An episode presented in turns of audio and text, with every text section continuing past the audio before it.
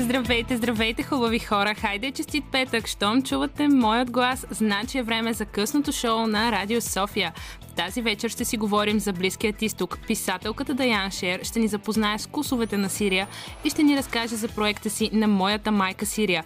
Ще си поговорим с Стефани Ангелова за две култови личности в съвременната история на Близкия изток, Муамар Кадафи, този, който слагаше във всичко канела и името, което до ден днешен е синоним на думата терор, Осама Бин Ладен. Преди всичко това обаче с Руслан Траш ще направим един политически обзор на случващото се в този регион. Започваме!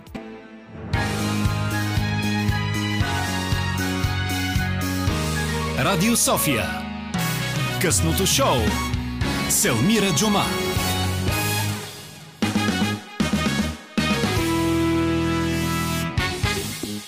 Здравейте, хубави хора! Хайде, честитни петък! А, тази вечер съм ви избрала една доста любопитна тема. Вие знаете, че ми е любима. Близък изток.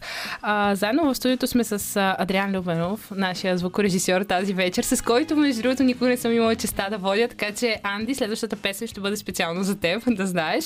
Роман Михайлов пък избира музиката, с която ще те поздравя, така че ето така ще ни започне вечерта. При мен е Руслан Трат. Здравей, Руслан! Здравейте!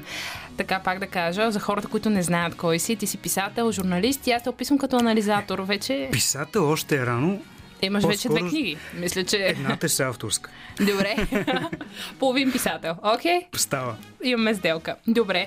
А, ти имаш сирийски корени. Ние с теб сме си го говорили. Това някакси от предварителния разговор доста добре ми а, дойде да го кажа това. Тази вечер ще си говорим много за Сирия. Не знам защо така ни се завъртяха нещата. Радвам се, тъй като темата малко поизчезна, меко казано. Не само у нас. Ми предполагам навсякъде, до навсякъде, някоя да. нова криза. Ами да, докато не стане нещо тъпо или грозно, на което се възмутим, да напишем няколко хаштага и... Все пак трябва да има кликвания. Трябва да има. Но Сирия не носи вече кликвания. Вече не носи. Не.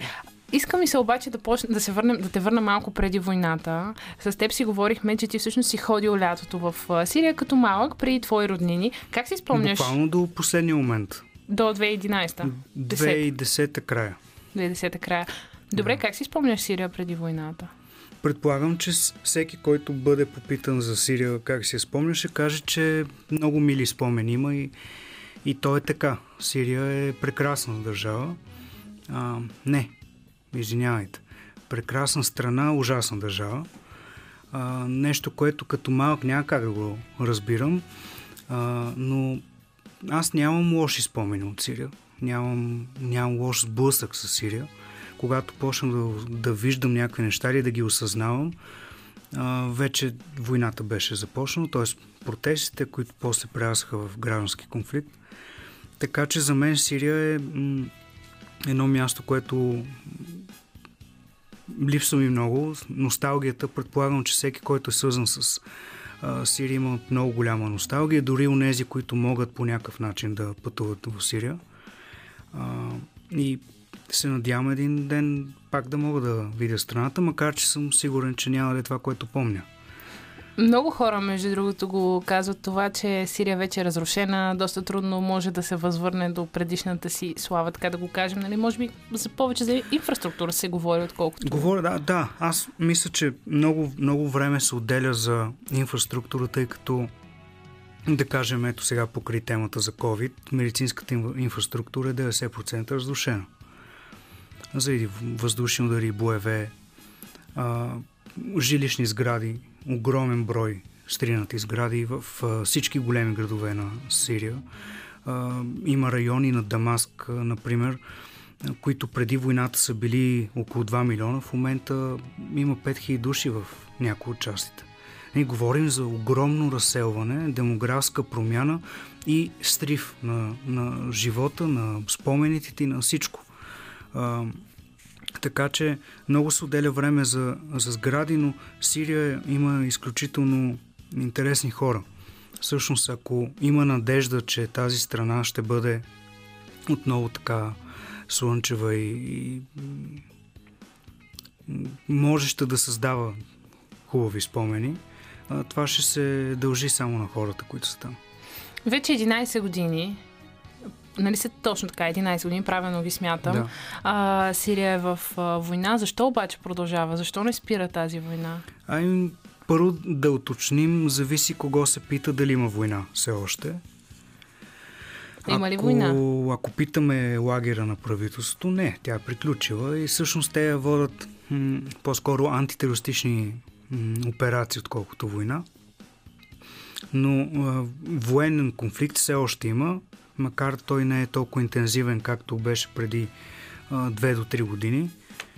Но напрежение има в няколко района на Сирия.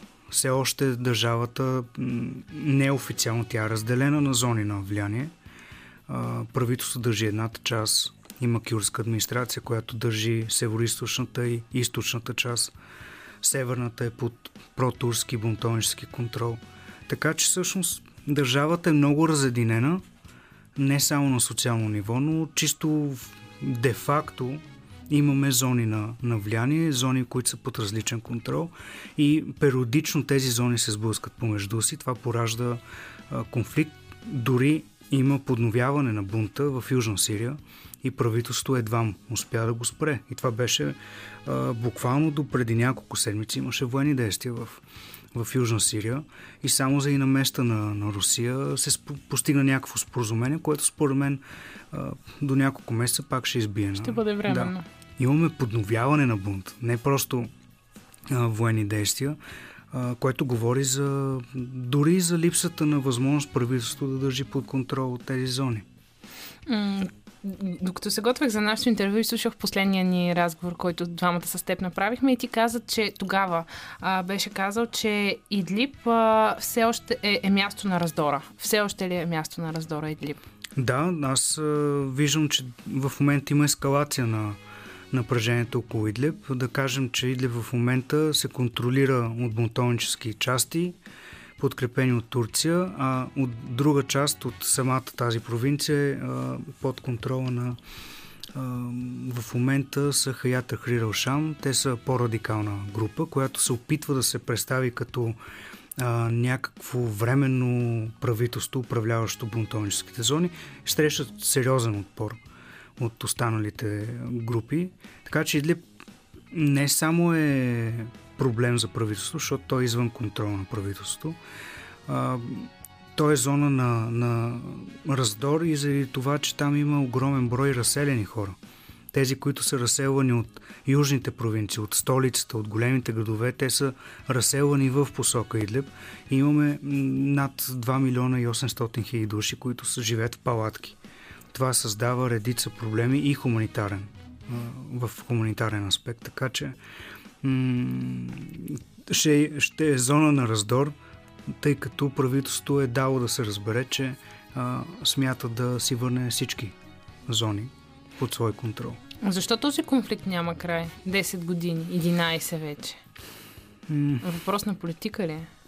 И политика, и динамика. В един момент а, хората сякаш свикват с конфликта, колкото и да звучи м- жестоко. Дори за сирийците не им прави впечатление, че има новини за бомби, примерно, за въздушни удари. А, между другото, вчера се навършиха 6 години от началото на първите руски въздушни удари в Сирия. 2015 а, Русия извърши интервенция в Сирия на страната на режима на и до сега всъщност организацията Air Wars – която следи най-вече американските въздушни удари и използването на дронове в конфликтни зони и цивилните жертви от тези удари, пусна специален доклад заради тази годишна от, относно Русия. Близо 24 000 цивилни жертви за този период, което според самата организация е една от най-лошите статистики изобщо, които те са следили някога. Предлагам ти само след като чуем uh, Fast Car да продължим нашия разговор.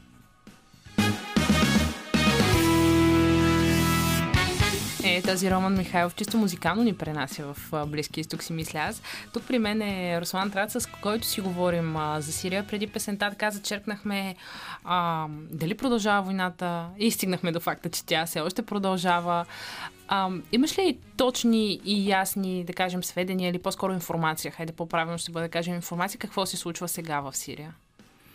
Това, което преди, преди паузата говорихме за подновяването на бунта в Южна Сирия.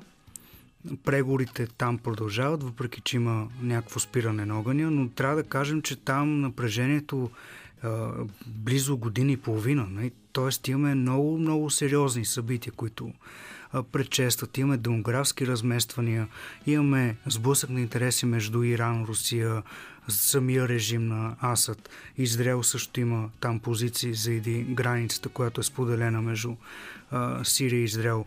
А, голандските възвишения са проблем. То имаме изключителен набор от а, проблеми, които ако се сблъскат в една перфектна буря, конфликта ще бъде на лице много време. И когато имаме, ето, примерно, провинция Дара в Южна Сирия, Иран иска влияние там, защото е близо до Израел. Израел също иска да контрира Иран в Дара. Режима иска да върне своята де-факто позиция в Дара, т.е. трябва да припомним, че 2018 година има едно споразумение с помощта на Русия, според което местните бунтовници предават тежките оръжия, запазват по-слабите оръжия от тях, по-леките оръжия и де-факто контролират градовете. Тоест режима няма право да влиза в градовете, но контролира пътищата. Ни, формулата е отвратителна, защото това е предпоставка за, за всякакви други сблъсъци. А, така че беше въпрос на време да избие това напрежение, тъй като правителството на Сирия опита да вече да установи фактически контрол. Имаме Северна Сирия, провинция Идлеб, имаме хуманитарния проблем – а, в момента, говорим за момента. Аз дори няма да се връщам последните 2-3 години колко много събития имаше в, в страната и регионални, защото Сирия в момента е бойно поле за много други интереси, не просто а, граждански Гражданска конфликт. война. А, искам малко да завъртим а, плочата на 360 и каза хуманитарна криза mm-hmm. и може би по, по време нали, на COVID-пандемията всяка страна като че ли се вглъби в себе си, в а, опита си да оцелее. Но какво стана в Сирия тогава? Предполагам, че там може би пандемията се отразила още по-зле, а имаше много бежанци по граници, които си останаха там по време на пандемията. Да. В момента дори има ряза кръст на, на новите случаи на COVID и както споменахме в началото на разговора ни, първо медицинската инфраструктура е 90% тотално унищожена. Не говорим примерно едно крило на болница да е стринато. Говорим за унищожаване на болници. Няма болници, няма легла, а, има някакви а, що годе условия, разбира се, в столицата. Добре, къде се гледат тези градове, хора? Това е. Реално. Ами, никъде. Тоест имаме огромен, огромен проблем за разпространението на COVID и всякакви други болести в момента. А, сега, специфично е, защото а, правителствените зони в момента между другото са най-зле. Което е а, парадоксално, имайки предвид, че нали, все пак това е правителството, то би трябвало да има някакви способи да се справи с, такава болест или изварена ситуация. Не, не се случва такова нещо. Има много сериозни и тревожни доклади от болници какво се случва вътре. А, така че положението е много тягостно. В северната част, която е бунтовническата, между другото, по-добре се справят. И като че ли най-добре се справиха в кюрските райони. Казвам кюрски, макар че те са смесени райони, но администрацията е на кюрската автономна администрация. А, те някакси справиха по-добре. Там, може би, присъствието на САЩ също има а, така някаква роля. Но ето, прино, режима тотално се провали въпреки че руснаците пратиха вакцини, Китай прати вакцини. Аз всъщност това ще те питам, дали защото там да. се случва по някакъв начин вакцинация, след като ами, нали, положението е толкова, дори сте използвали думата мизерно. Да, трудно, но има. Пак казвам, и Русия, и Китай дадоха безплатно вакцини на правителството в Сирия. Въпреки това имаме сериозни проблеми с, с разпространението. И това е един от поредните проблеми, нали, които се сблъскат хората там. Да не говорим, че има а, економическа криза, недостиг на гориво, недостиг на основни продукти в магазини. Това също създава напрежение, което аз съм сигурен, че ще избие Със сигурност. А, докато сме още така на тема COVID, а, когато се появи изобщо във всички новини, нали, тя привзе вниманието на всички страни, а, отместихме поглед от а, терористичните групировки, но всъщност те спряха ли да работят, взеха ли си почивка през това време или всъщност а, се възползваха, за да, се, за да си се развиват? И подпомогнали на тях по някакъв начин? Имаше много интересни динамики в а, смея се, защото те групировки всъщност за някои от аспектите на мерките срещу, срещу разпространението на COVID се оказаха по-адекватни от някои държави, което е не, показателно. Примерно талибаните, ето е една актуална тема. В техните райони те се справиха добре с разпространението на COVID и, и парадоксално те явно са искали да покажат, че могат да го направят, но там бяха въведени строги мерки и такива. и колкото и смешно да звучи. А, дори Алкайда в а, африканските клонове на групировката а, в техните райони се справиха по-добре, отколкото местните правителства, което е абсурдно. Добре, защо групировки, ние така леко ги казахме Алкайда Исламска държава, а, никога няма да умрат, да престанат и да ами, съществуват? Един от проблемите е това, че за някои от техните политики са, се справят по-адекватно от правителствата. Имаме пример от Нигерия, примерно с Боко Харам, които с цялата си а, кървава война, която водят в Нигерия, с а, цялата си радикалност, много хора намират повече сигурност там, в техните зони, отколкото правителството. И това е абсурдно. Но продължава да е проблем талибаните, които осигуряваха повече сигурност за своите зони преди падането на Кабул, отколкото самото правителство. Абсурдно е. Но продължава, това е реалност. И а, когато се сблъскваш с такива проблеми, ето както в Сирия, а, не ти стигат пари, а, няма основни продукти, редиш се часове наред дни. Мои роднини са чакали по 2-3 дена си заредат колата. А, въпреки, че няма логическа причина ти да нямаш на всички тези ресурси, при положение, че твоите съюзници са толкова и те изнасят петрол, крайна сметка. Да. А, но, но това се случва. И в такъв момент, и когато хората са отчаяни, се появяват тези групировки. Това е класика. И те успяват много добре да играят с, а, с страховете. И видяхме, примерно, крайно 10 партии в Европа се направиха също. Как влязаха в парламентите на толкова държави ние ще ви пазим, ние имаме план как да се справим с кризата. Е, това, че се провалиха и в това, келфа и да, както биха казали хората, защото те си направиха своето и спечелиха. Предлагам ти да чуем Six Day War на Махмуд Дурхан и след това да продължим.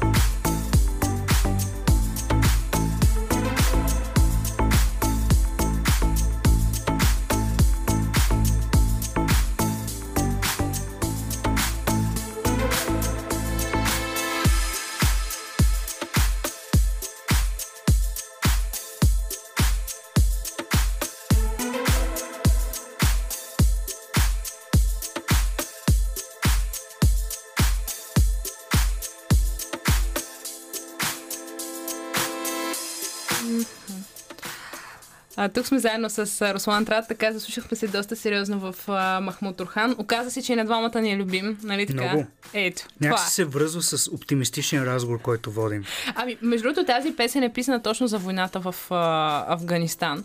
Така че мислех, че ще ни е доста добро преплитане. Супер. Да си, да си минем към по-вървежната тема, може би свързана ли с а, Близък Да. изток а, в последно време. Ам, ти очакваше ли този развой за Афганистан? Не От само- години талибаните са там. Не само аз и всички колеги, които следим конфликта. От... Защото доста хора се изненадаха, пък може би не беше чак толкова изненадващо. Защото не са чули нищо за Афганистан години наред. И даже някои смятаха, че тали... имаше, имаше в една от нашите водещи медии, имаше изказване как талибаните били нахули в Афганистан. Мисля, откъде ще нахулят? От Марс. Те са били винаги там. Талибаните са а, първо нали, типичното националистическо движение, което използва също и религия. Но талибаните не са ходили никъде. В смисъл, те си бяха там, откакто е свален техния режим 2001 година. Те не са си тръгвали, но през последните 8 години бяха в непрекъснат възход. В нашия журнал Дере Милитари ние следим редовно, буквално ежечасно следихме това, което става в Афганистан. А преди сегашната офанзива, при която падна и столицата Кабул, ние а, всяка седмица пускахме какво става в Афганистан. И картата, както я правихме седмица след седмица, то беше очевидно, че ще стане. Просто техният контрол все повече се укрепваше, укрепваше, укрепваше и накрая просто превзеха градовете, които бяха осаждали 5 години поне. И може да си представим един град, от който ти не можеш да излезеш спокойно, ако примерно нямаш контакт с талибаните, не им плащаш такси или просто не си техен симпа- симпатизант. А, говорим за ситуация, в която, да кажем, както ние сме в София в момента, а, реално Кабул беше някакъв оазис на, на фона на всичко останало. А, ние си седим в София, но покрайнините и крайните квартали вече са паднали. И това, тази заплаха постоянно биваше показвана на, на местните хора с а, редовни обстрели. Имаше ракетни обстрели всяка седмица. И ти не знаеш къде ще паднат тия ракети. Така че този живот а, и ежедневието и изобщо събитията, които а, бяха в Афганистан, всичко водеше към това, че ще падне Кабул. А големите градове като Кан- Кандахар, като а, Херат, а, аз лично се изненадах по-скоро, че те паднаха толкова бързо, отколкото Кабул. Кабул просто беше, а, беше смачкан. Въпреки, че уж се води много добре укрепен, но когато паднаха Кандахар, Херат и а, изобщо цялата провинция Хелманд, която е една от най-важните в Афганистан, беше ясно, че те ще тръгнат към столицата. А, между другото, само Франция предупреди, може би преди половин година, че очакват нещо такова, почнаха да изтеглят своите хора. И а, Франция и Великобритания, впрочем, а, доста добре се правиха при евакуацията, включително на, на хора от Афганистан, работили за тях, за разлика от американската евакуация. Знам го, защото участвах лично в изтеглянето на хора от там. И беше Тоест бил ужас. си там на място. Не, участвах дистанционно, координирах информация, прино хора, които са работили за западните сили, пращат информация, която аз предавам по европейски столици, служби и институции и те организират евакуацията на тези хора. И при някои от случаите трябваше да бъдат пращани специални части, за да изтеглят хората и да стигнат до летището. Просто беше, беше ужас. Как очакваш да се промени живота на хората там? И то вече променен. Тоест няма, няма нещо, кой знае колко грандиозно да се случи сега. Сега, м- аз мисля, че талибаните те първо ще имат проблеми не само заради това, че те вътрешно не са единни. Като казваме талибаните, а, трябва да имам преди, че те са множество групи, обединени под една шапка. Но те имат различни политики, различни виждания, а, дори на етническа основа има различия. А, Афганистан има няколко големи общности, които исторически се боричкат между си. А, но най-важното за мен е, че а, талибаните се сблъскват с общество, което няма, не, не е също като 2001 година. В момента обществото в Афганистан е много по-развито и като гражданско общество, и като нетърпимост към авторитаризъм. А, и вече се видя това многократно, дори в началото на, още при първите дни на падането, след падането на Кабул, а, имаше С протестите. протестите, продължават и в момента не само в Кабул. Редовно има някаква форма на съпротива или на така несъгласи с управлението на талибаните. Дали ще бъде махан техния флаг, дали ще бъдат а, жени, които протестират срещу а, новите стари мерки, защото те, талибаните са същите. Това, че за мен е много притеснително, че международната общност изобщо обмисля вариант, в който да партнираме с талибаните. Как си представят това? Добре, аз попаднах между това на твое изказване и ще ти задам въпрос така. Защо за Запада е особено важно да следи какво прави Иран след изтеглянето на САЩ? Точно заради тази тема. Защото тя Афганистан не само предизвиква регионален трус. Това ще се отрази и на новата динамика през Иран, новата динамика на Китай, притесненията на Русия. Ще стигне дори до Сирия. А, а всъщност м- все още не се осъзнава колко голям проблем е това, че Кабул падна под контрол на талибаните. А, дори да не ни интересуват афганистанците и да, да кажем, добре, айде те, нали, това е, точка. Няма какво да направим. Но трябва да се интересуваме какво става там. И, и, и това скоро ще достигне и нашия балон, нали, нашия свят, в който ние живеем. Защото света ни е много свързан. И затова казах и за Иран, защото в момента международните наблюдатели постоянно изпращат сигнали. Следете регионалната динамика. Какво се случва след падането на Кабул? Имаме проблем по границата с Таджикистан.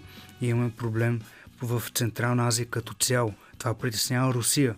И в момента това влияе и на цялостна политика, защото когато Русия в момента трябва да отделя внимание примерно на централно-азиатската си граница, ще направи прино отстъпки за Украина. Обаче това е временно. И конфликта в Украина също е нещо, което те първо ще говорим. Той не е приключил, както сирийския. За Иран, защото Иран в момента се опитва да стане пълноправен член на Шанхайската организация за сътрудничество, по-известна като авторитарното НАТО. така е на... Сред организаторите това е така сленга за, за тази организация, но въпросът е, че а, организацията първо а, носи престиж и второ а, могат да бъдат заобиколени санкциите и то доста успешно. Добре, Руслан, предлагам ти да чуем а, Ариана Гранде и след това да си поговорим за терористите и криптовалутите. Накрая на нашия разговор тук сме в студиото с Руслан Трат и си поговорихме и за Сирия, и за, за Афганистан. Така успяхме да зачеркнем някои основни неща, които се намират. Все пак това са теми, за които има нужда да се говори много и определено един час не може да стигне. Съгласен си с мен. О, да. Но много ми се иска така да минем към една тема, която ми е изключително любопитна криптовалутите. И много ми е интересно тя как се намесва в света на терористите. Тя се във всяк, всякакви типове групировки в момента, дали ще са исламистски, крайно десни, изобщо организации, които целят а, така да останат страни от а, прожекторите, но също време се финансират, използват в момента така, такива валути и например в джихадистските организации това е от много време. Те използват подобни методи, много по-лесно се финансираш, така не оставяш следи, по-трудно се открива източника на финансиране. И все повече навлиза и в европейски крайни организации, т.е. говорим за крайно десни националистически групи и така нататък. Този метод на плащане и на финансиране, включително за изпращане на пари между членове, се увеличава. Си чрез крипто. Добре. Да. Я виж колко са. И то ползват се апликации, ползват се... доста са напред вече. Не? В началото много така, не само те, като цяло имаше недоверие как да се ползват и изобщо дали да се ползва, но в момента си определено част от така набора на инструменти за финансиране. Добре, искам да те питам така един въпрос вече извън всички тези mm-hmm. неща. А, престои, а, очаква, да очакваме ли нова книга? Ами, имам материалите за нова книга, която ще включи част от темите, които осъждахме. Тя може би ще е продължение на, на книгата, първата ми книга е за Сирия, втората е за а, руската външна политика и наемници. А, в третата може ще включа повече и за залива, и за, а, и за туристични групи. Ще видим. Имам, имам някои идеи, имам и материали, но трябва да трябва да ги събереш, както да се казва. струва да го направя, защото трябва да знам, че все пак ще има интерес. Аз да си го пиша за мен, няма за какво да го правя. Нали? Абсолютно. Добре, благодаря ти много наистина за отделеното време и за това, че беше тук с а, нас. Хубави хора, ние ви оставяме с а, новините на БНР и след това се връщаме, за да си говорим с Даян Шер за вкусовете на Сирия. Хубави хора, започва втория част на късното шоу по Радио София. Време е да усетим аромата на Сирия. Писателката Даян Шер ще ни разкаже за тези горещи нощи върху покрива на нейния дом, където е мечтала и усещала първите трепети на любовта. За аромата на топъл хумус и семейните закуски, за идеята да напише на моята майка Сирия и още много в следващия час.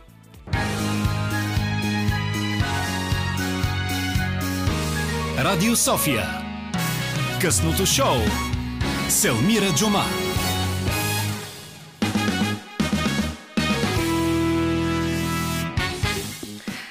Здравейте, драги мои! Продължаваме темата за Близкият изток и в този час ще разгледаме Сирия, но по един много романтичен начин, заедно с писателката Даян Шер, с която ще обиколим тези сирийски улици, така че предлагам ви да чуете от нея.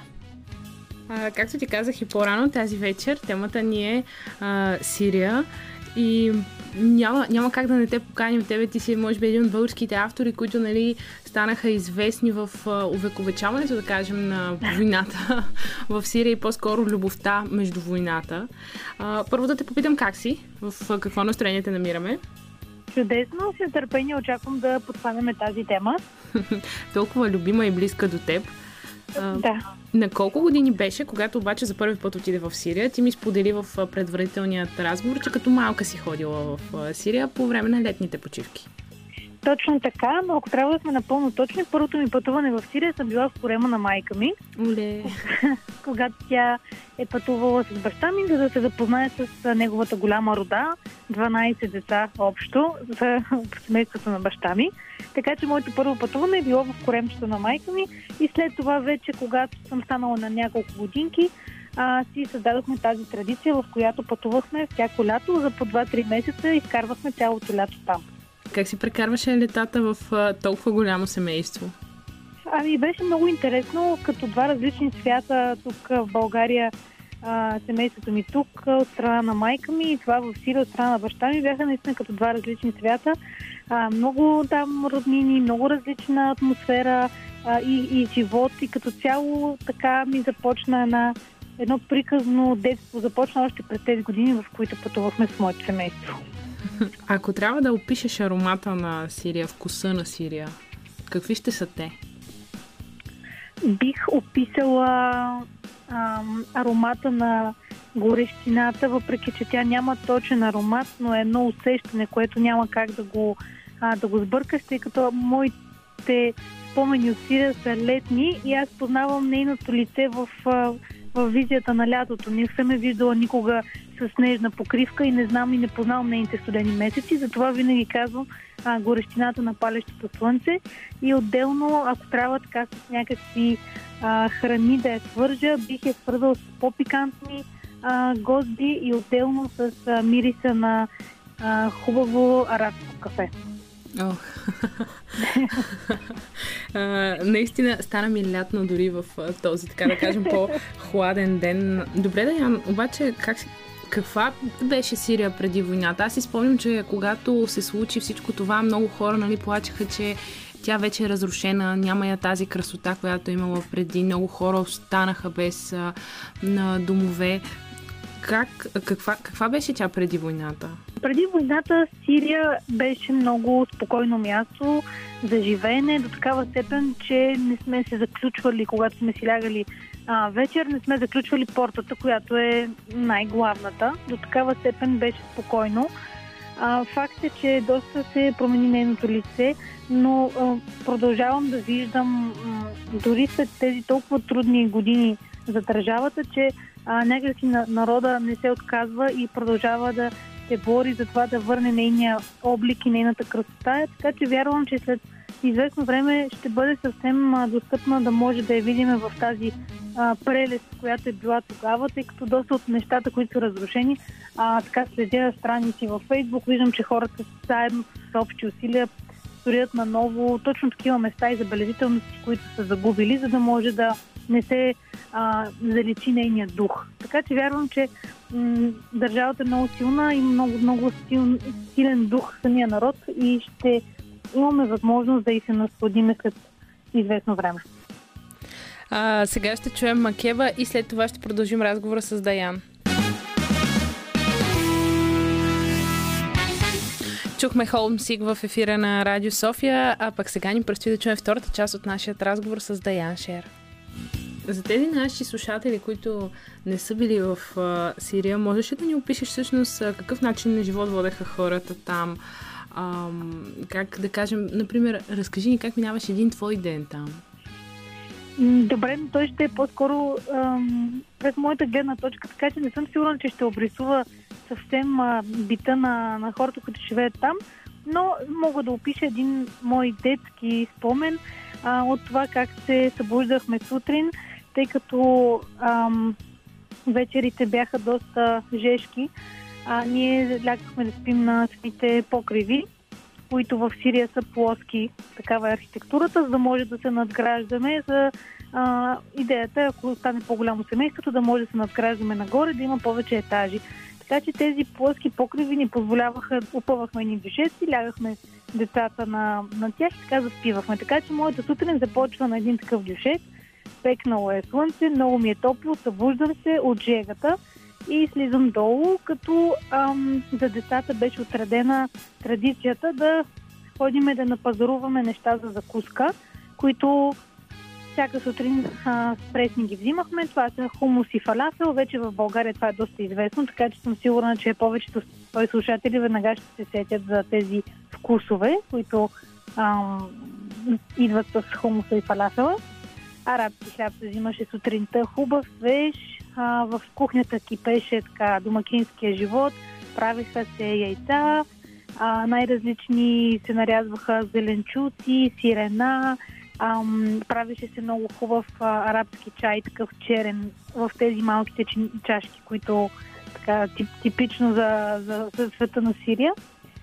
А, сядахме да закусим. Може би закуската е интересно да я спомена, че тя е на земята. Върху една голяма покривка или мушама се нарежда всичките неща, които са приготвили в едни малки купички, на, за да може нали, всеки да си взима. Сядаме цялото семейство, което е доста огромно, както вече споменах. Закусваме, след това почваме да разчистваме. Общо нашия детски така, живот се простираше от това да помагаме в домакинството и през имахме свободни часове, в които си прекарвахме с моите братовчеди, излизахме на разходки или пък си оставахме в къщи да седим на балкончето, да си, да си говорим, да си играем на нещо. А вечерите бяха доста любопитни, когато пораснах малко повече и вече, така да се каже, се момеех. Излизахме вечер така на разходка в а, селото, Спомням си много такива красиви моменти, свързани с платонична любов и всъщност трепетите, които за първ път се зараждат в, в децата, в тинейджерите, от тези най-чистите първи трепети. Така че моите вечери в повечето случаи бяха обвързани с а, такива емоции. А, няколко часа се разхождахме общо взето, за да си откраднем по някой поглед или някоя мила дума с а, така, обекта на нашите желания. И вечерта, както казах, опъваме дишеците, лягаме под огромното а, небе, пълно с звезди, съвпадащи звезди, мечтаеме си, а, хилиме се, забавляваме се и общо взето си споделяме най-съкровените тайни. И такава може да се каже, че прекарвах дните си в това село, което е родното село на баща ми. От а, музиката на Омар Диоп, нали така? Точно така. Радио София.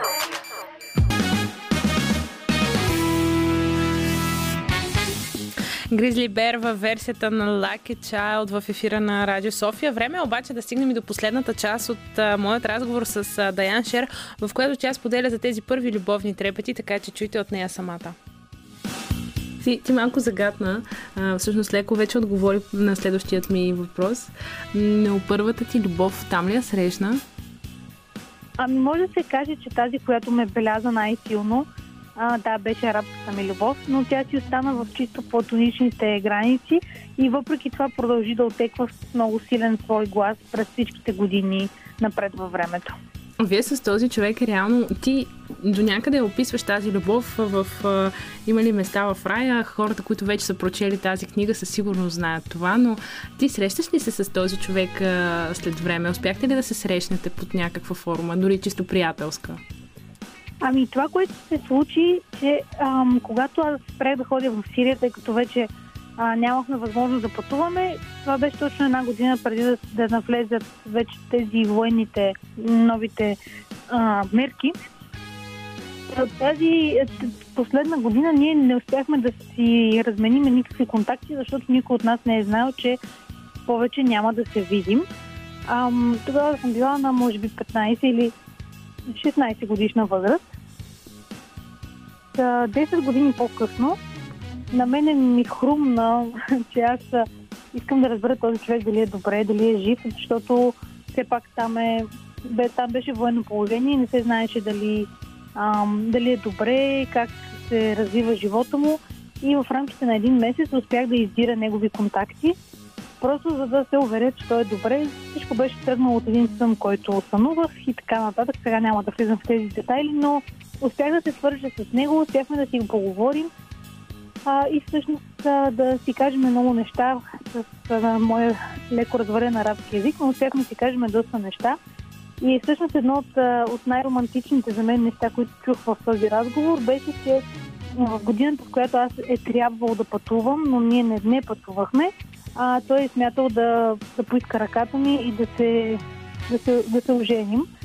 А, да, много, много интересен начин ни се завъртяха животите и това не се случи, но пък ми беше а, много приятно да го чуя, тъй като тези всичките вечери на под това небе все си пожелавах точно това нещо да ми се случи, ние да се, да се оженим. Така че беше интересно намигване от съдбата.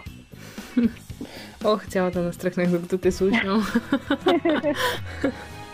Ам, втората ти книга обаче е на моята майка Сирия, реално, която мен лично ме провокира да се срещнем с теб преди няколко а, години. А, и аз бях изключително впечатлена и то не само защото историята е толкова лична и емоционална, ами защото чисто журналистически а, тя е като един еталон написана. Ам, разкажи ми как, как се породи цялото това нещо, този проект, как се създаде? Ти си намерила реално човек, който се отворил пред тебе и е да. е разказал едни от най-съкровените си страшни ам, а, случки от живота му. Ами, окрилено от, от отзивите на Има ли места в рая на първата ми книга, а, реших, че искам да продължа да, да пиша в тази посока за Сирия. И тогава ми хрумна идеята да събера хора, които ам, имат истории, имат преживявания, които са абсолютно истински, тъй като самата има ли места в рая е плод на истински истории, но и художествена измислица. Реших, че ще бъде още по-силно ам, да намерят такива хора с истински истории, с истински преживявания от войната и които са, са се превърнали в а, този, този неприятен скет беженец. Такива хора да намеря и да разкажа техните истории. И а, лека по лека се свързах с а, тази жена, която опитвам в на моята майка Сирия, София, така да се каже, така я нарекохме. И а, тя много, много лесно така се съгласи да разкаже историята си, което още тогава ми потвърди за пореден път сирийците колко са така отворени хора винаги ще си подадат ръка. А, въпреки, че аз отивах в дома и за да пипам в най-най-болезнените теми, тя въобще не се замисли, съгласи се, приеме в, в своя дом широко отворени обятия. Разказа своята история, като ми позволи да я запиша с, телефона, за да мога после да я пресъздам максимално автентично. Интересното беше и така голямата изненада за мен, че една от дъщерите и която след три момиченца, които тя реално е спасила от, от войната, а, едно от момиченцата беше там и то също се включи в разговора, разказва много, много лични, много дълбоки неща. И така тази книга се появи под формата на едно интервю, въпреки че признавам, аз не, не почувствах след това силата си да водя такива интервюта, ако мога така да го нарека. А, тъй като се почувствах ограничена като автор, че не мога да си разгърна въображението. И това беше един проект, който експериментален стартира и спря с първата история, въпреки че имах идея да са повече във времето. Не усетих това да е моя формат, в който да творя. Така че имам една такава, една такава книга, една такава дълбока история истинска и който има желание и интерес към такъв тип истории, винаги може да посегне към на моята майка Сирия. Според теб какво е ме отнела войната? Според мен е им отнела на, на момичетата специално детството, тъй като те а, причината, поради която майката решава да тръгне на това пътешествие и да стане беженец и да избяга от родната си страна е, че един от дните разбира, че в училището на децата има бомба. Слава Богу, не, не, няма жертви след това нещо, но е достатъчно травмиращо и ужасяващо да си представиш развоя на едно такова нещо. И след това тя решава да замине за България. Ам, бащата пък решава да остане в Сирия, защото той много много държи и много обича тази държава. Ето тук се разделя пък семейството на две и те поемат на това пътешествие сами. А, и според мен със сигурност тази крачка, макар да, да им е спасила реално животите, е отнела част от тяхното детство, от техните най-невинни и чисти моменти, такива каквито аз имах. Може би те няма да имат шанса да имат по този начин. Сигурна съм, че този разговор ти е бил тежък. Нали, каквото да си говорим, да се робиш в чужда рана, изобщо не е нещо лесно или нали, толкова достижимо, въпреки че жената ти е а, позволила да, да влезеш вътре в нея, в нейния дом, в нейната история, но тя е една изключително силна жена, както ти описваш в а, книгата. И какво не е успяла да й отнема обаче войната? точно тази сила, която ти каза, този хъс за живот, според мен войната не е отнела това и надеждата за едно по-добро бъдеще, тъй като в живота си в България, който тя започва тук, всъщност ми разказа, че в последствие открила и а, нов човек до себе си, отново е повярвал в лицето на в името на любовта, е повярвал на друг човек.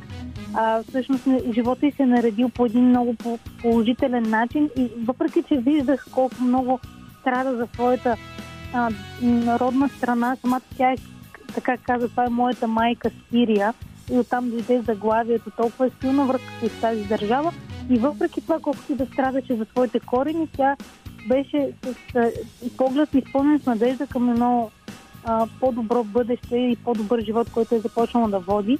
Така че мисля, че колкото и да е била тежка войната и а, това, което се е случило и на което тя е станала свидетел, все пак а, не ли е отнела този хъст и тази сила, която тя имаше.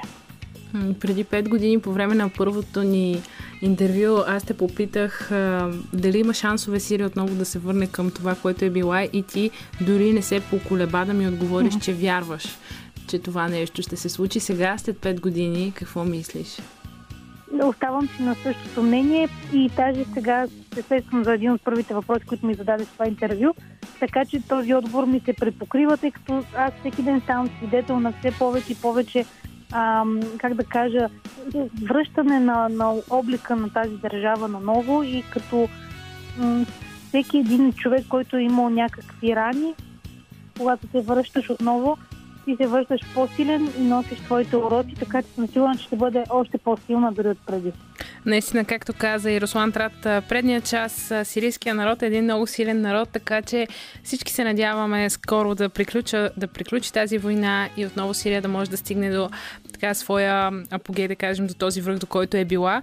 Но а, сега ни предстои да чуем новините на БНР, а след това заедно с Стефани Ангелова тук ще си говорим за Кадафи и Осама Бин Ладен. Останете с нас. Драги мои, точно след новините на БНР продължава късното шоу на Радио София. Време да си поговорим заедно с Стефани Ангелова за две култови личности, а именно Муамар Кадафи, който е вярвал, че ако слага канела във всичко ще живее по-дълго, каква е ирония, и името, което все още е синоним на думата терор, Осама Бин Ладен. Започваме.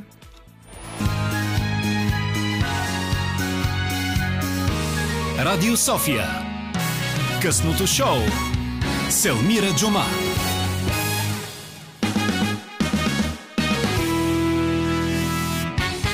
Хубави хора, 10 и 15. Вие сте с последния част на късното шоу.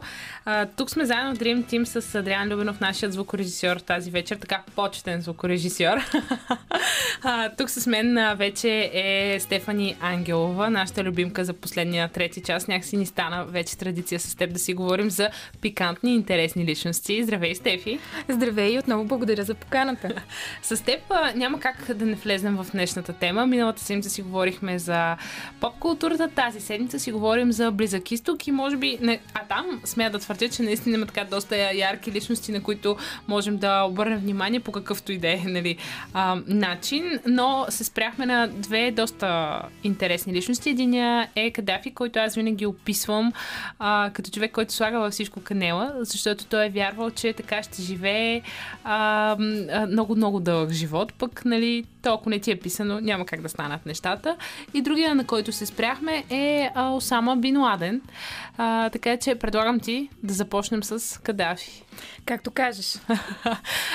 Аз искам да направя една малка вметка. Спомням си, като описах за него и статия за Бинар, точно с това започнах, че реално един от така най-популярните филми, ам, комедийни, разбира се, е Диктаторът, но не този на, на, на Чарли Чаплин, който разбира се си е блокбъстър, но и говорим за този на Саша Баран, на Саша Баран Коен от а, 2012 година, в който всъщност той ам, създава един лидер, така върховен лидер нали, на една измислена държава Ладия, но всъщност той описва живота на Кадафи и така го усмива по един доста интересен начин.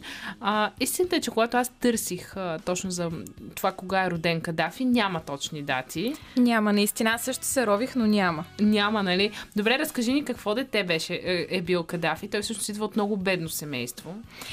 Ами точно така. Той е роден в Шатра. Дори има някакви теории, че баща му е френски пилот, неизвестен.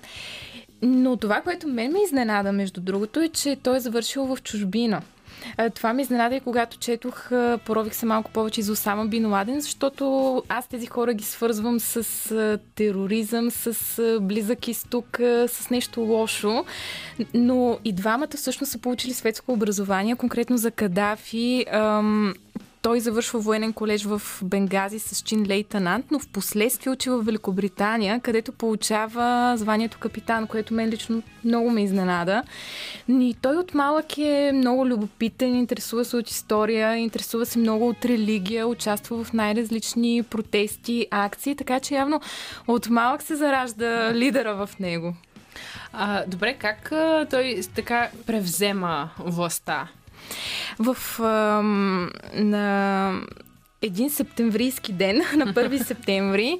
А, той... Какво хубаво време за революция. А, абсолютно, да. Той, така да се каже, събира самишленици и възстава срещу Идрис, тогавашния владетел на Либия. Той е против монархията, между другото, Кадафи, сваля го от власт и съответно се самопровъзгласява сам за полковник и общо взето се самопровъзгласява за всичко. Превзема властта в Либия. А, наричат го арабския Чегевар, между другото, въпреки че самият той много много харесва Тито и дори има една такава идея да обедини всички арабски държави, да формира федерация на арабските републики. И съответно той вече като се взема властта, става председател на революционното движение в Либия, министър-председател, министър на отбраната. Какъвто може, такъв е. Абсолютно, да. Лидер на революцията, всичко, което можете да се сетите, става Кадафи изгонва чуждите войски, забранява хазарт, забранява алкохол, забранява парти, забранява всичко, което може по принцип. Мисля, че абортите забранява той. За това не знам, но напълно възможно е като забранява толкова много други неща, защото да не забрани и това.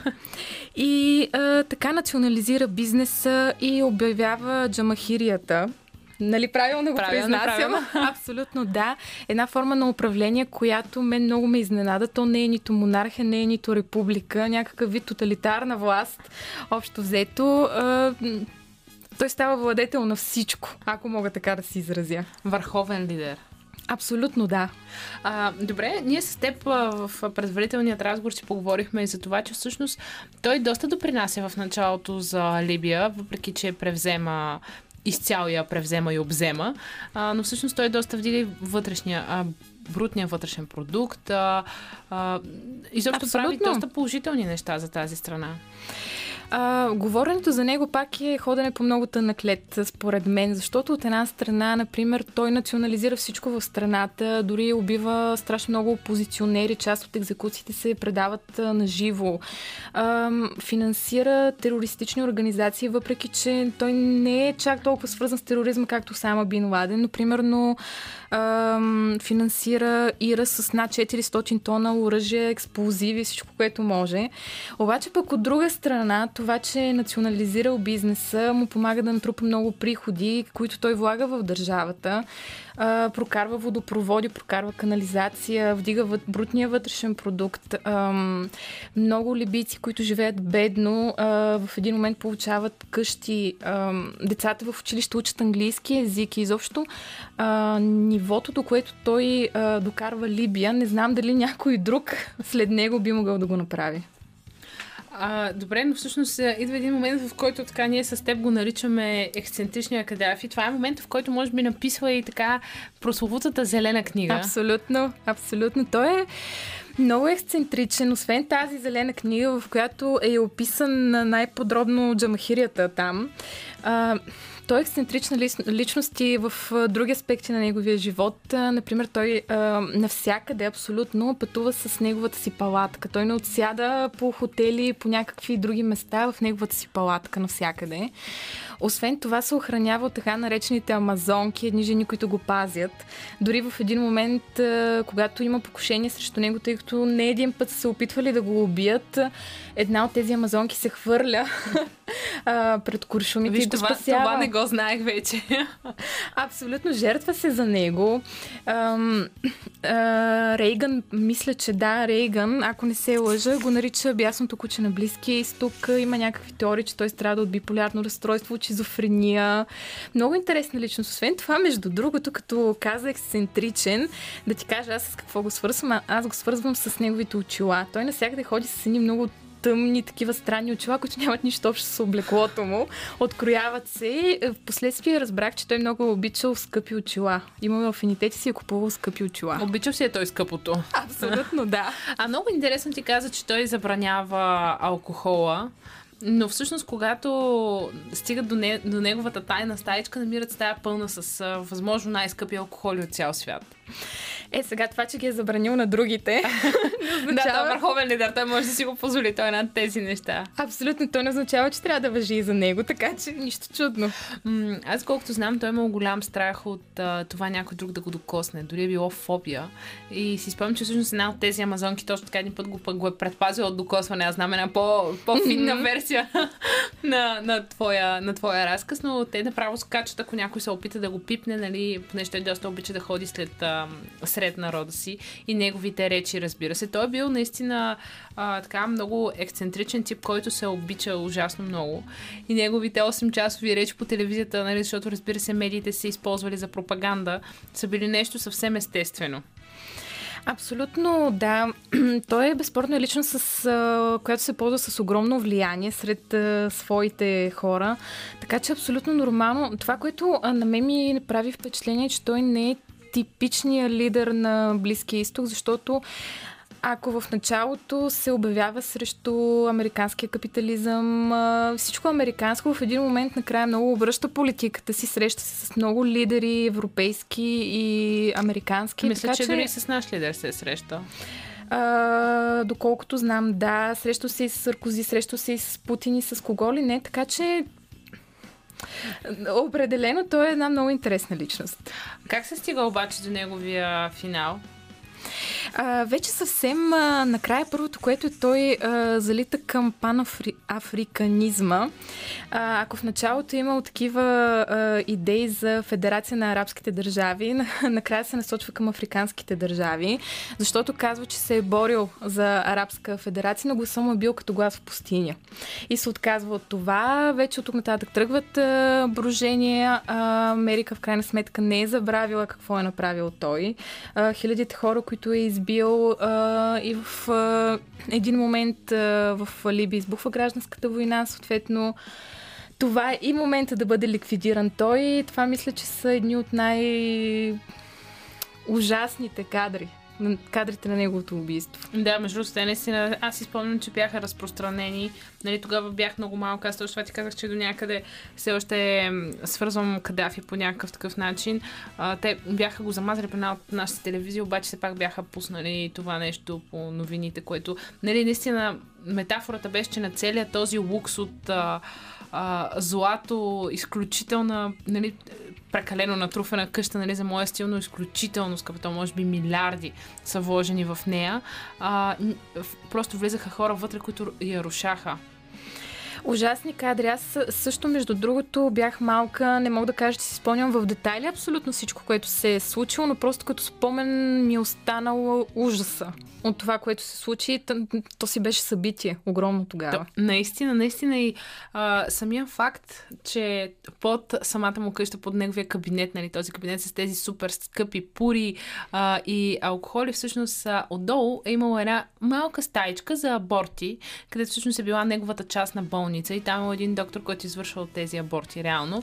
И всяка една жена, с която той е, е спал и тя е забременяла след това, е просто отивала, слизала е долу да й направят аборт. Аз това нещо, честно казано, не го знаех. Чувам го от теб за първи път, но настръхвам, докато го слушам. И за пореден път си давам сметка колко е трудно, може би, да си жена в един такъв свят. Да, да. И още колко по-трудно е да бъдеш. Аз точно това винаги съм си мислила, че когато имаме власт и много пари, а, не може да ги контролираме. И това историята го показва. Много са малко хората, които успяват. И има точно една такава китайска поговорка, че това са двете неща, които не, човека не може да контролира, именно властта и парите. Всеки се самозабравя. Къде си наистина е направил добри неща, нали, за Либия. Имало е своите положителни неща, но пък а, просто нещата, с които е залял Либия. Хилядите убийства, начина му на управление, политиката му. В крайна сметка, да, ще се съглася с теб, защото той и според мен е направил много за Либия, но от друга страна на съвестта му лежат хиляди убити, ако не и повече. Така че Нали, двойствения му стандарт на управление. Абсолютно. Аз ще пия, вие не. Примерно, аз ще пуша, вие не. Да, наистина малко.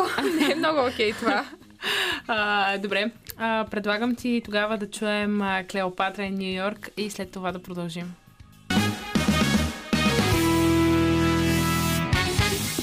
В студиото сме с Стефани Ангелова, с която си говорим за така две култови личности на Близкия изток, ако мога да си позволя да ги нарека така.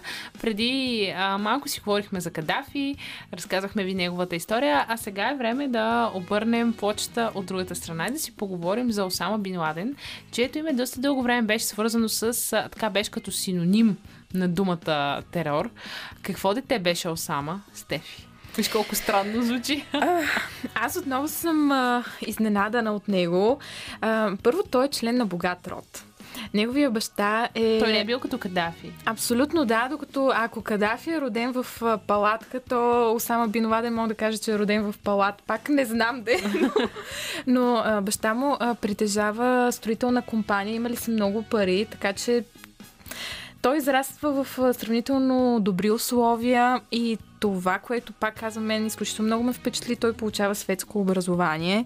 Ам, тъй като а, всъщност да, той учи първо светско училище в Джида, а, след което завършва, забележете, економика и бизнес администрация в университета там. Аз се шокирах, като го разбрах това нещо, защото го свързвам с а, тероризъм, свързвам го с някакви съвсем други неща и изобщо не мога да си представя, че един такъв човек е завършил бизнес администрация. Виж, виж колко... е, Да кажем, че сме разбили стереотипа за него. Абсолютно да, лично аз бях много изненадана. А всъщност той как така поема на там? А, всъщност, първо, той е много интелигентен човек. Да, да, виждаме. Абсолютно, то пък и няма как да... да, стигне, да стигне до там, докъдето е стигнал. Абсолютно да, ако не е интелигентен. Той е много нежна душа, той пише поезия. Не знам това дали го знаеш. Не, тук ме изненада.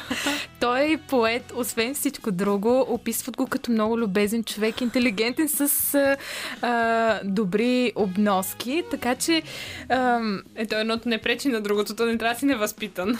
Абсолютно, абсолютно да, но и той като Кадафи от малък има интерес към религията, към а, джихада. Та, така този интерес в крайна сметка прераства към една терористична организация, прераства към много атентати, които отнемат хиляди човешки животи. Всъщност той как създава Алкайда?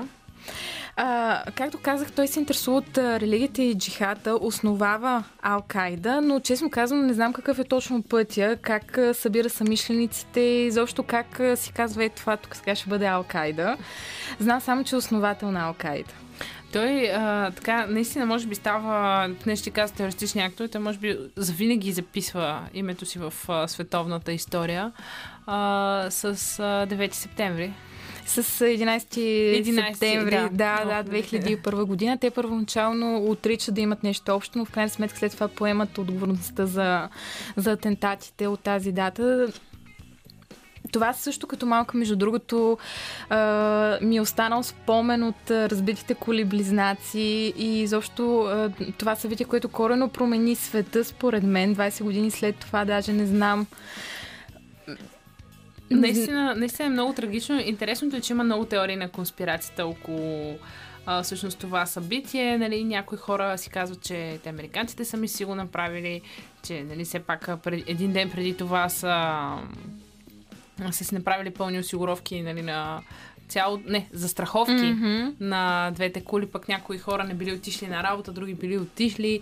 Нали, много, според мен винаги ще го има този вариант, нали, да, да си се въртат около някакви истории.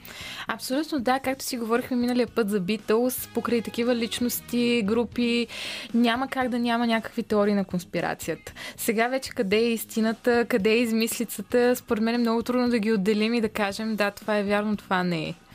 Винаги ще има такива истории, предположения. Даже и за самия Осама Бин Ладен, примерно, има много конспирации, че е все още жив.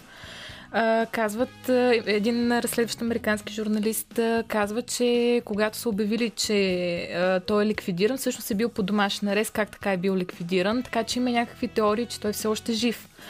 Но пак дали е вярно, дали не, не знам дали ще разберем. А, ти каза, че Осама Бин Ладен и Кадафи по някакъв начин са си приличали.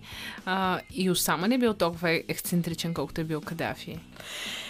Всъщност, да, макар че той е по-прикрит от Кадафи, ако Кадафи го показва това нещо по някакъв начин, чрез облеклото си, чрез маниерите си, чрез амазонките, Осама, според мен, е много по-прикрит. Нали, той все пак е само лидер на Алкайда, така че... Да, все пак не е лидер на държава Да. и може да си позволи да е по-прикрит. А, примерно аз а, а, знам, всъщност ето едно нещо, което искам да го кажа първо и то е, че той не е общувал с, чрез имейли. А, той е общувал чрез куриери, тъй като се е притеснявал да не го хвана, да не го засекат. А, той си е написвал нещата, които е имал да напише и след това по специални хора ги е изпращал тези неща, така че да не може никой да го проследи да стигне до него. Но другото, което ме изненада, а, че а, когато разбиват неговото скривалище, първо а, намират а, много а, неща с порнографско съдържание. А, също така а, се оказва, че той е обичал да си пива кола и пепси, въпреки че е бил против американския Американско, капитализъм. но вкусно. Да, но в крайна сметка то явно е вкусно. Ослаждало му се и на него. Също така много е обичал да си похапва ябълки с шоколад. Когато е бил под напрежение, така е свалял напрежението. А, има други теории, че ам, в квартирата си, т.е. не точно там, в близост до нея, пък си отглеждал канабис. Най-различни факти, които според мен са доста ексцентрични, но много по-прикрит, отколкото Кадафи. Той всъщност имал ли е деца? Ох, да, тук положението е много сложно. Първо, както казахме за Кадафи, не знаем кога е роден, въпреки че то примерно в Уикипедия има някаква определена дата, обаче дали е тя, дали не е тя. Има ли, аз даже не съм поглеждала в Уикипедия, но колкото знам, нали, се води, че той няма точна дата. Ами, в Уикипедия примерно е написано, че е родена 7 юни 42 година, обаче пак не е много сигурно. А, много е трудно и това да го докажем. Нямаме свидетелство рождено. А, но всъщност ти какво ме пита, че А, Питахте забравих? за Осама колко деца има. да, благодаря ти. а нищо.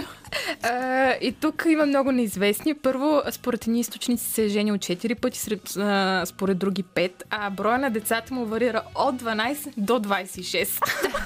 Кое е вярното, нямам идея. Поне е сигурен, че е оставил наследници. Абсолютно да, при Кадафи те са ясни, те са описани децата, а, докато при... Нали законните? Законните, да, да направим това уточнение, докато при Осама Бин Ладен не се знае. Това е, това е страхотно. Добре, разкажи ни тогава за финала на Осама. Как стига той до неговия край? Ами, е, да кажем, че той е сред десете най-издирвани престъпници. А, в един момент за неговото залавяне е обявена награда на 20, за, а, от 25 милиона долара, която в последствие се качва на 50 милиона долара. Така че много търсен човек. А, също така, ам, американското правителство, как да кажа, ясно е, че те имат конфликт. Той е ликвидиран в Пакистан по времето на мандата на Барак Обама. Ам, и тук също има много спекулации. Има едни теории, според които а, Осама Бин Ладен е искал да убие Барак Обама, защото е знал, че той иска да го убие.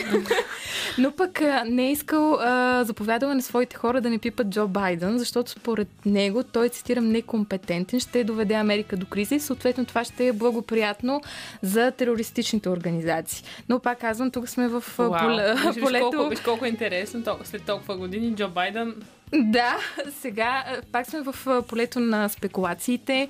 А, има хора, които казват, че той е знаел, че идват за него. А, казвал е на семейството си да излезе от а, стаята, съответно, а, за да не пострада. Но, както казах в началото, има други теории, според които той е все още жив. Кое е вярното? Виж, всеки... Според официалната версия е ликвидиран в Пакистан. Дали това е така? Да, да, даже доколкото знам, мисля, че са направени ДНК тестове, за да докажат, че това е неговото тяло. Има такива теории, но има и теории на конспирацията. Кое е вярното? Историята ще покаже. Абсолютно да.